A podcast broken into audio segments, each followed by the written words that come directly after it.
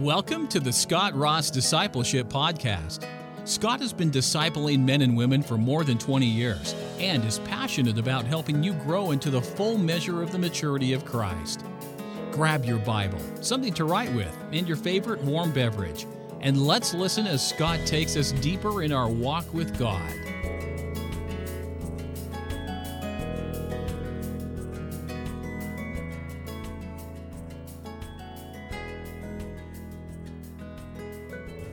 Yes, ma'am. Did the gibberish writings, did any of them sync up?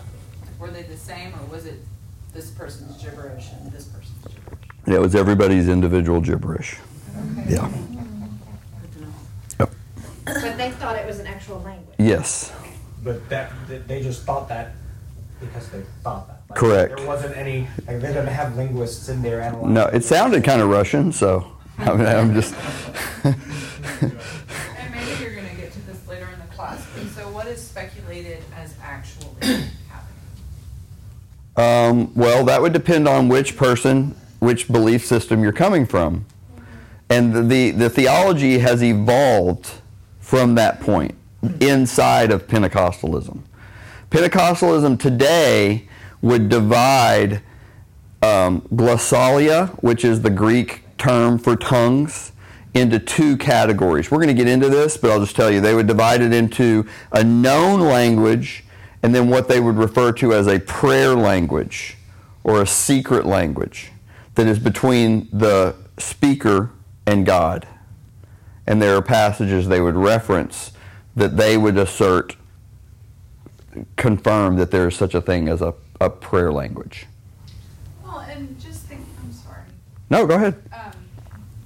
I'm thinking back to times where I went to church with my uncle and my aunt, and I do think that they know their Bible very well. They're both ordained. hmm Well, she is also ordained as a pastor. That's a different discussion. But um, some of the times I can only deal with one controversy at a time. Go ahead. No, I'm kidding you. All those things at once, and then I don't understand anything by the end. But just thinking about times where I've been there while they've prayed in tongues, Uh-huh. and even in times of like praying over me, Mm-hmm. and me just feeling really uncomfortable. Mm-hmm. But I don't, and me feeling like I'm left out of this secret club. I don't understand what's happening. But also, it seems like in those situations, they almost wanted to um, promote falling out, like try to make it happen as like Mm-hmm. I I don't know. And then also thinking about um, other idea of that they had, and I don't know if you're going to, this is another topic, but praying in the gap for someone, which is what led them to speak in tongues. Mhm. And, and all these different things. Yeah, so that's part of the theology around prayer language is the notion that the Holy Spirit will know a prayer request that we don't really know and be able to pray for the person much more effectively than we can if we use our human language. Mm-hmm. So, uh, did you? Like intercessory prayer. Yeah. I- Just a comment. I assume somewhere in there, we're, we're gonna frame this in terms of the original Pentecost, but also we need to frame it in terms of Paul's message to the Gentiles, Mhm. okay? Mhm. And what he goes through, his descriptions Mhm. of things, Mhm. including the gifts. Yep. I think it's important because uh, it will help clarify and hopefully, you know, get rid of some of the, oh. Right, right. Yeah. Absolutely. Absolutely. Well, one thing I will say, and uh, uh, um, before we get into. Oh, Question. do you have a question, Do Ray? have a question? You need your hand Yeah, yeah. Um, I've been in the presence of uh, speaking in tongues on two different occasions, and both of them were, yeah, there was a blib, blibberish coming out, Mm-hmm. But there was also an interpreter Mm. of of uh, somebody. Uh, it was it required to be authentic. It had to be two different people. One with the actual saying in in tongues, and the other one would be able to interpret in a common language. Yes. Got it. I agree. Understand. So, one thing I want to say to us that's an encouragement to all of us, no matter where we're going to fall on this issue, is that God is not going to fit in a box that we're going to like. And that the power of the Almighty is going to, in many ways, be a mystery to us. And if we're only going to adopt theological systems that will allow us to be comfortable, we're probably going to end up on the wrong side of some issue along the way.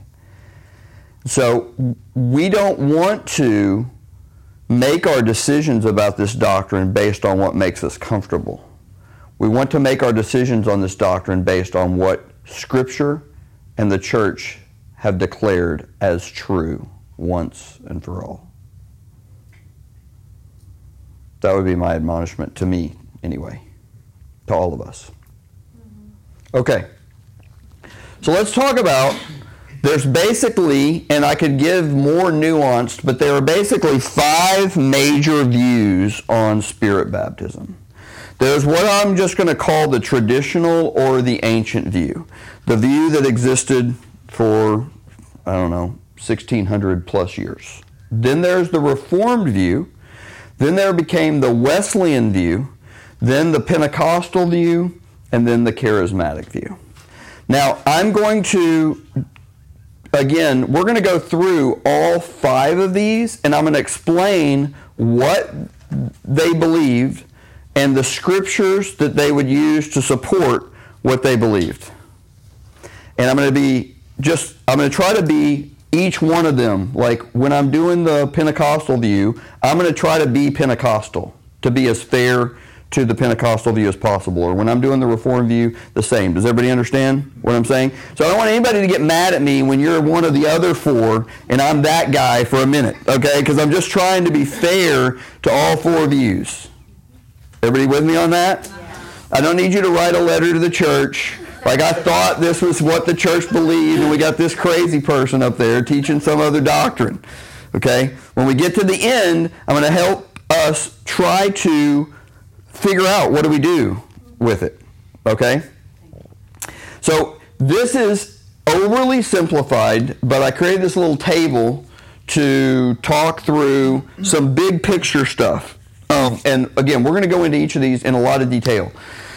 Now, what I call the traditional view is the most difficult for us to understand as Protestants because we don't think of salvation the way the church originally thought of salvation. We think of salvation as a point in time. We ask people, Are you saved? If you had asked Ignatius, Are you saved? he would have no idea what you're talking about. They would say, this is an ancient phrase, I was saved, I am being saved, and I will be saved. That's what the ancient church said. So if you try to correspond the Holy Spirit to some salvation point, you can't for the first 1600 years because they didn't understand that.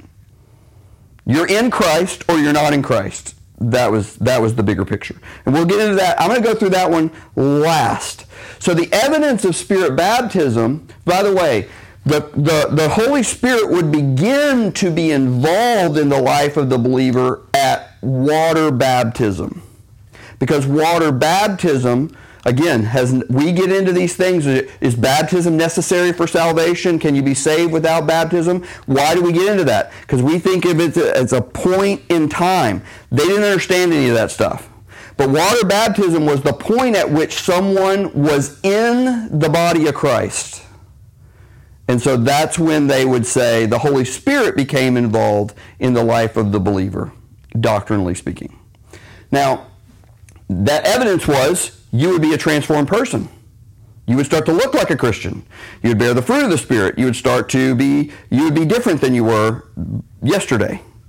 And the status of the gifts of the Spirit would have been active. They would have not would have not made any sense to them to talk about whether the gifts had ceased or whether the gifts had continued. It didn't really occur to them to worry about that sort of thing. Now, the Reformed view was that spirit baptism corresponds with faith. So this is the notion of justification by faith. We are, as Protestants, this is where we start to get real comfortable because we're used to this notion of I am justified by faith alone, sola fide, sola fide, as the Reformers said. So I trust in Christ, and at the moment I trust in Christ, I am sealed with the Holy Spirit. We'll look at all these passages. And so the evidence that I'm spirit baptized is simply that I have a profession of faith because it's not possible to be a Christian and not be baptized in the Holy Spirit. The one goes with the other. And then their uh, Reformed believers today have a very mixed view of the status of the gifts. Some Reformed believers today believe that the gifts are still completely active. Some Reformed believers are what are known as cessationists. Now, cessationism even has its own little slices, but essentially, the, the traditional view of cessationism is this word means you believe that the miraculous gifts ceased after the apostolic age. So when the apostles died, so did the miraculous gifts cease. And the miraculous gifts would be the ones like healing and tongues.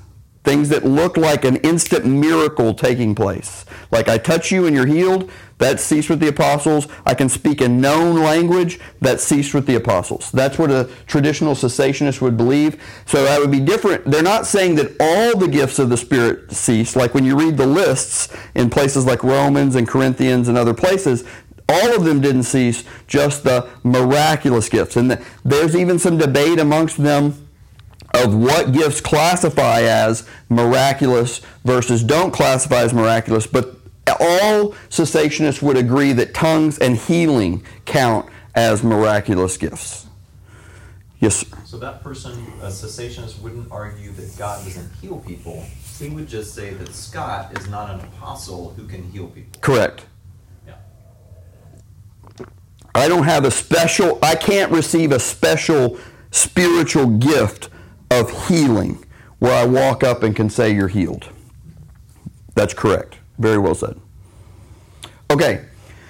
Then the Wesleyan view uh, was from named after John Wesley, and John Wesley's whole theology really is about trying to swing the pendulum back a little bit from this towards this. So he's like, the ancient church had it right, and then the Roman church started to have all this error. And so Martin Luther's responding to a bunch of that error. So I'm going to try to swing the pendulum back a little bit, where we keep the best of both worlds, if you will. And I'm not, don't, I'm just trying to be fair to what a Wesleyan would say. So a Wesleyan would say, yes, it corresponds with faith, but you would know it because you're sanctified. Because Wesleyanism is very concerned with what is known as holiness. In fact, there's a group of Wesleyans that are called Holiness Wesleyans or the Holiness Movement. And so his thing was this is about do you look like a Christian or not? That's how you know. Um, and they, Wesleyan, Wesleyanism, uh, would have said that all the gifts are active. Um, in fact, you know, um, what's really interesting is Wesley had a ton um, of, I don't know, pneumatology in his teaching and in his theology, but it was so pervasive, it's hard to actually go pull it out because he doesn't teach just on the Holy Spirit. He has two writings in his entire catalog that are specifically about the Holy Spirit by itself because he just saw it woven into this idea of being a Christian. Um, and if you're familiar with Methodism, you know, which was the denomination that was the now offspring of his teaching, the cross is has the flame behind it because they believe that the Holy Spirit was the empowering device for the sanctification of the believer. Okay, then Pentecostal. This is where you get this idea that it's subsequent to faith after you pray to receive it. And the evidence is that you speak in tongues universally, without exception and active. Then charismaticism is an evolution of Pentecostalism that still believes that the baptism of the Holy Spirit is sep- subsequent to faith, but it's not necessarily evidenced by speaking in tongues. It could be evidenced by some other miraculous gift. It just happens to be that most people get tongues. And then all of the gifts are active. Okay, that's just a very high level view of how those things play out. And we'll get, we're going to get into why they think what they think.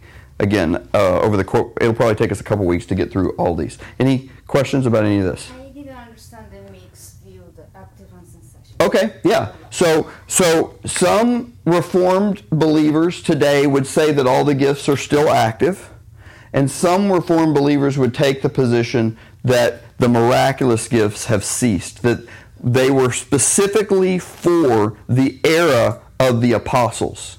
So, you know, when Paul was preaching, when Peter was preaching, when John was preaching, living on earth, God was doing something unique in history through them that allowed them to touch someone and they be healed, or to speak in a language that wasn't uh, uh, their own language. But then when they died, that God was done working in that way, and so those gifts ceased. Is So some people think uh, they are active and some other, it's not both at the same time. Correct. And it looks like most people believe they're active, mm-hmm. and the cessationists would be. Correct. Now, somebody, by the way, yes, ma'am. Oh, I just had a question, go ahead.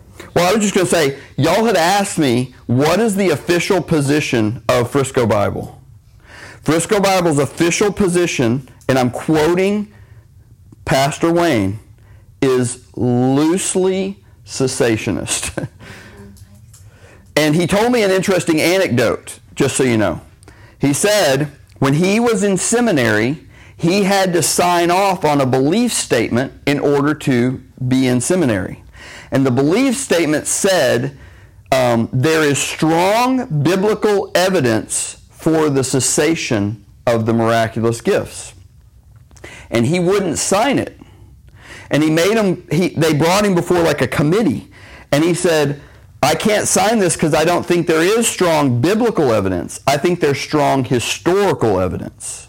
And after he had a discussion with them, they ended up agreeing with him and allowing him to sign the statement without agreeing to that particular, the, the, the whole of the statement without agreeing to that one phrase. Didn't they end up changing it? And they, yeah, he said they ended up changing it later, which is, thank Pastor Wayne correcting all the world's theology. It's, it's a wonderful thing. But, so just so y'all know, uh, our official position at Frisco Bible would be that the miraculous gifts have ceased loosely, loosely holding to that. And I think it's just wise of Pastor Wayne to say it that way because it's a non-essential. And you don't wanna put God in a box. Correct. So thinking back to dispensationalism, Wow. Okay. um, didn't we bring that up last week? Yes. Go ahead. It's a joke. Okay. I'm so paranoid about asking. No, you don't ever be paranoid, please. Would, but we're not dispensationalists here at this church. I've heard the term other times, but would a sense, a cis, that word. Cessationist? I can't get it out. Would they also agree with dispensationalism? Like it was a different way of working or governing hmm the people at that time that It is. So let me just say that dispensationalism is a framework that could be here or here or here or here. Okay. Okay? So you could be a dispensationalist and not be a cessationist. You could be a dispensationalist that says cessationism is a proof of your dispensationalism. That's a mouthful. It is. Just so y'all know, uh, just really high level, if you're not familiar with the dispensational theology, dispensational theology says that God operated differently at different periods of time. So they were, they were called dispensations. Um, and it was uh, created by a guy named John Darby in the 1800s. He discovered this reading the Kinda like Bible. observed it. Yeah, he, he discovered it in Scripture. Yeah, I just, I just want a little clarification. Traditional and reformed, can you kind of down that That's on I know? Sure. what- what- what the- Sure. So this is the church before the Reformation. Okay. Okay, gotcha. Because um, you know we we um, like a lot of Protestants, especially modern evangelicals, we think that the Bible dropped from heaven and landed on the ground, and Martin Luther picked it up. Mm-hmm. like you had the apostles, and then nothing happened. Like, and then the Catholic Church is selling indulgences and worshiping Mary, so we got to run from that. And then Martin Luther showed up. Like that's kind of how we think of the world, and we have like a long time between the apostles and the Reformation. In fact, frankly, a long time between the apostles and the errors of Roman Catholicism, because the Roman Church, the, the beginning of the Roman Church was the Great Schism in 1056 or 1054 between all of Christian, all of Christianity and the Roman Church. Really, the first splintering was here's Christianity and the Roman Church goes like this, and then Protestantism was like, oh, we're going to go like this. So it's a it's a schism of a schism. So you had you had the church like, and, and we're going to get to the second great controversy, which y'all are probably not familiar with at all, which is the filio, filioque, which is the cause of the first schism was that the Nicene Creed says that the Holy Spirit proceeds from the Father, and the Roman bishop inserted the phrase, the Holy Spirit proceeds from the Father and the Son. And Christianity lost its mind when he added that phrase. That's the schism, the original schism. Original schism was over that phrase called the filioque. Eh, Okay. I mean, I'm, I'm sure there's a whole lot more context to it than just the phrase. Nope. It- I'm tr- tr- I mean, What's, well, I mean, a- a phrase isn't going to cause a schism. It is because it has it, it has to do it has to do with your it has to do with your understanding of the Trinity. Okay, but what I'm what I'm saying is whatever what caused the schism. Okay, so so but it, it had a bunch of different like social implications. and- Yeah, no doubt. We're, we're going to talk about it. We're going to do a whole study on the filioque. Okay. But I'm just telling you that I mentioned there's two great historical controversies around the Holy Spirit. This is the one we're familiar with. That's the one that dominated church history for a long time. Long time. And the real one of the real sources of that, just a little side for now, is that the um, Roman Church didn't speak Greek; they spoke Latin, and all the church councils were in Greek, and they had to have a translator sitting there. So it made a big difference. Anyway, Wouldn't, you say that you, you have to kind of treat the early church and mid, Middle Ages church and treat them just exactly what they are? Because there was, there was lots of error just starting early on. And, you know, the councils were addressing it sometimes. And sometimes you've got a pole sitter who's sitting up on the pole thinking he's getting close to God. right. There's, you know, you can't just look and glorify the whole thing. Sure. And say everything's. For sure. We want to be just like them. For sure. I agree with that 100%. There's always error in every age. There's been error every age. Um, you know, the seven ecumenical councils, the thing about them was, you know, one of the things that's pretty crazy about the ancient church is that it had to have a you had to have a unanimous consent. So the church would get together and it had to be unanimous. Like you could like there's an old joke that in the ancient church, a grandmother sitting somewhere in the middle of uh, wherever what was then called Eastern Asia could disagree with something and the church couldn't get it passed. Like the Holy Spirit had to work through the entire because they had five bishops, none of which were more superior than another and they would come together over heresy and they would debate the heresies. And like all the truths that we have today we owe to the seven ecumenical councils. So but you're absolutely right. You had people who were the ascetics who would be the pole sitters who would go off in the desert and believe the way to be a christian was to sit on a pole for you know some of these guys would sit on a pole for seven years literally a pole i mean that. Like it would be a, a pedestal smaller than this and they would live on it as a proof of their devotion to christ definitely not what we're called to do. definitely not what we're called to do. I, I have a thought. So, answer the question. So I'll premise it with, I'm thinking of the love chapter. Uh-huh. Uh, faith, hope, love. The grace leads love. If, if you have this and this, but don't have love, you have nothing. All that, right?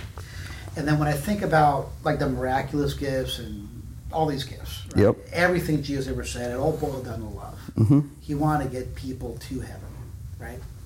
I mean, people believe in them all that. Mhm. even when it comes, like say healing, if you saw people healing, like the Jesus healing, the apostles healing, it was a form of love. It was it was a form of evidence that this stuff is real. Mhm. When it came to tongues back then, the way it is to me is that Jesus loved the people that couldn't understand the apostles so much that he made them speak their language, so he could get the gospel, the gospel across and love on them, Mhm. get them to believe, and get them get them saved. Right. Mhm.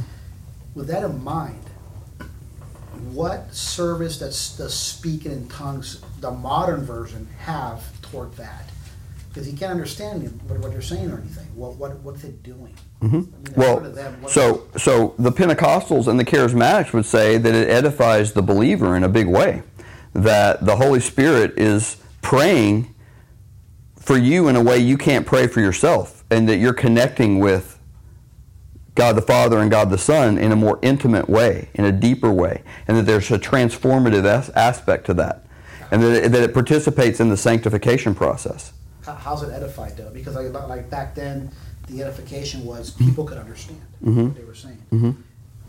You're talking about Like- a prayer language. Uh-huh. Well- You're talking about It's praying the- in tongues. Yeah, the argument is basically that that prayer language is drawing you as the individual praying it closer to God. Correct. It's not for other people. Like I, But it's not biblical, right?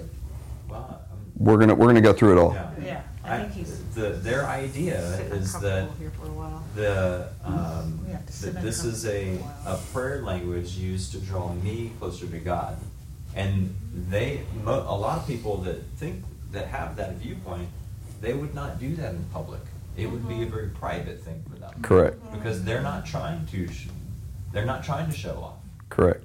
They're not trying to demonstrate that they're saved Mm-hmm. Or get attention. they are doing that in private and and that's where i'm kind of like easy to give that person the the grace that hey i don't do that but okay Yeah. I, i'm not gonna i'm not gonna argue with them that no you don't do that Right. and, because it's just not a, a fruitful argument Right. Well, I agree. And and here's the other thing I would just say to you, Steve, because I understand your question, but I think that there's a lot of gifts of the Spirit that aren't designed for the non-believer. Because I will just ask you, I've said this before, do you think that God is his number one concern is that you intellectually assent to a truth statement one time in your life? Do you think that's his concern? I say something is true. So Jesus Christ is Lord. Do you think that God's overriding concern is that you believe that at one moment in your life? Period. End of story. This is, I believe it once. No. Okay, well, because then that means that this is a part of what he cares about. That you actually become transformed. Like Jesus. Right? Okay, well, if that's true, as we've talked about, what's the source of life? The Holy Spirit. We're a new life, right? We're a new creation. Therefore, the Holy Spirit is the empowering mechanism of this, right? Of us becoming like Christ. And by the way, I'm not trying to highlight Wesleyanism as being true. I'm just pointing to the word, right? This idea of us growing into Christ likeness. So I'm not arguing that you're wrong about whether tongues is for today or not today. I'm just saying we don't want to necessarily say, well, since there's not a gospel use for tongues, we just cut it and discount it as it's not true, right? Because there may be another use for it scripturally. And that would definitely be what these two guys would say, especially these guys, the charismatics. Charismatics would say, for sure, there's a component to speaking in tongues that is about you growing in Christ likeness.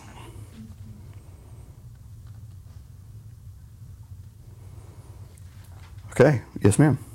Was just gonna say, um, and we probably don't have time for it today, but like, probably be a worthwhile process to look at the origin of Pentecost and like sort of like the Pentecostal movement Mhm. and do like a pros and cons Mhm. of like what good things came out of it, what are the like the you know the dark underbelly of it like that are Mhm. actually harm people or Mhm. whatever and not to necessarily i mean I, don't think we can ever like you said we can't in a big broad statement say god definitely used it or didn't use it. You know what I mean? Mhm. It's more nuanced than that Mhm. because God is way more, you know, individual with people and things like that. Mhm. So I don't know if we're ever going to be able to say God caused that movement to start that day when they were praying, Mhm.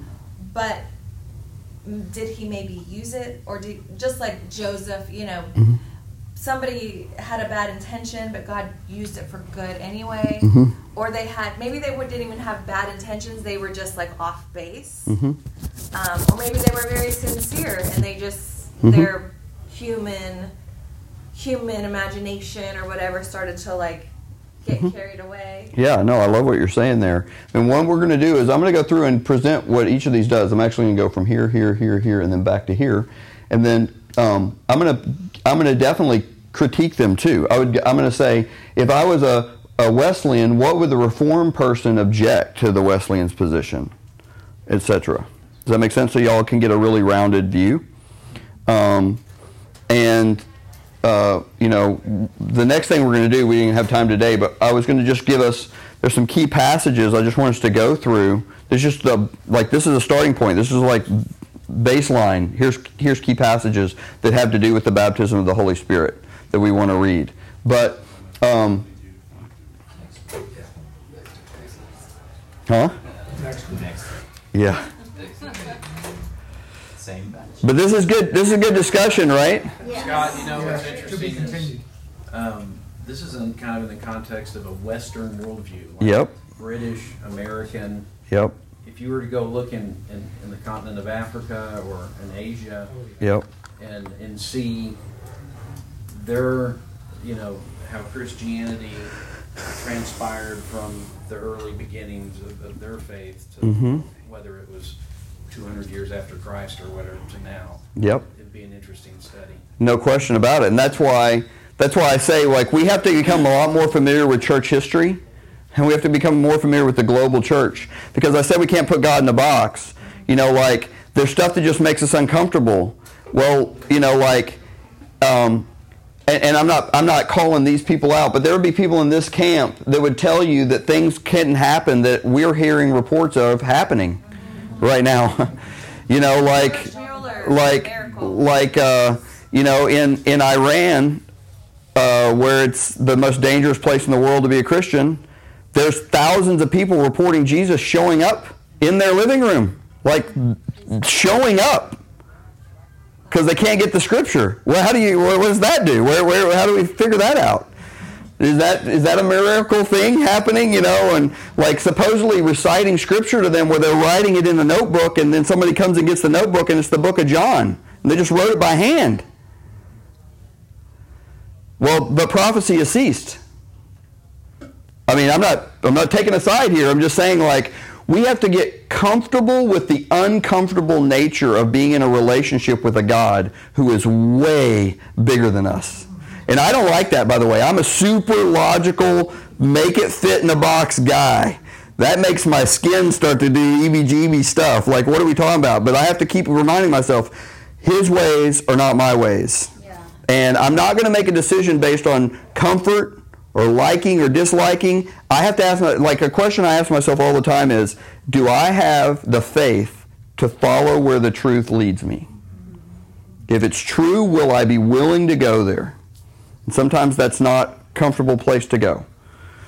So, um, y'all keep me honest. I know that all of y'all have a little leaning somewhere in here. Um, I'm going to try to take put my little hat on and be these guys. And uh, again, I'm not going to be taking a side one way or the other during that, but I'm going to try to be really fair because I think it's good for you to hear this is what that says, and here's how they would defend it, and here's how they would what they would say the the reasoning is for thinking that. I just wanted to say that I think it, it, another good goal is for us to, at the end of all of this, delving into all this, to have more love and kindness and understanding and um, a come from to people that might strike us as like maybe a little bit too extreme on some points. Amen. Um, to to really be um, vessels of unity. Amen. Love it. Well, because I, I, I love what you're saying there, babe, and I know we're over time. I'll just say this for one last thing, and then we'll get out of here. you know, I don't know where everybody is in this room, but our church culture would probably tend to be more up the table than down the table, right? But there's people who would come here and think we're weird because we aren't o- open to the Holy Spirit, that we don't allow the Holy Spirit to move here. And that's a little offensive too. That's a di- that's a disunity, right? So I agree. Like no matter what come from, we start with the ultimate goal. You know, we sang the hymn, "The Church is One Foundation" today. Um, by the way, if you want to write a letter to the church, you know, more hymns is always welcome. I, I welcome all those letters going to the church. Um, uh, that's a side note. But, uh, you know, we are the body. We, we must be one, and especially now in light of what Pastor Wayne's preaching on, you know, the attack on the church. We can't be divided over these non-essentials. So it's good for us to learn this stuff and come to what we believe God's saying is true, but it should be only to facilitate us being more Christ-like and being ministers of the gospel. That's why you hold loosely to the things that are non-essential. Correct. The uh, this morning I was writing out First Corinthians. It says, "Now I urge you, brothers, in the name of the Lord Jesus Christ, that all of you agree in what you say, that there may be no division Mm-hmm. among you, and that you be united with the same understanding and the same conviction." So Amen. how does that fit here? Yeah. Because there's a uh, division in my spirit. Yes. I understand. Well, let's be praying. Let's pray and let's be praying through that. And let's be praying for each other. Let's pray for unity amongst ourselves. I mean, look at how small this room is. Surely we could be unified, right?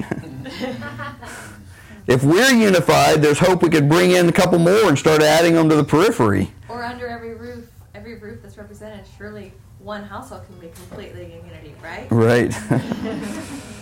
All right. God bless you guys. Thanks a lot for being here. I'll see you next week. Thanks for listening. We pray this has been edifying. If you've enjoyed the show, please give us a shout out on your favorite social media platform. Scott's username on Twitter, Facebook, and Instagram is Scott Ross Online. That's Scott Ross Online, all one word. Also, please remember to go to scottrossonline.com to subscribe, catch up on past episodes, and discuss what you've learned with others. Until next time, continue to walk in a manner worthy of the gospel of Christ. God bless you.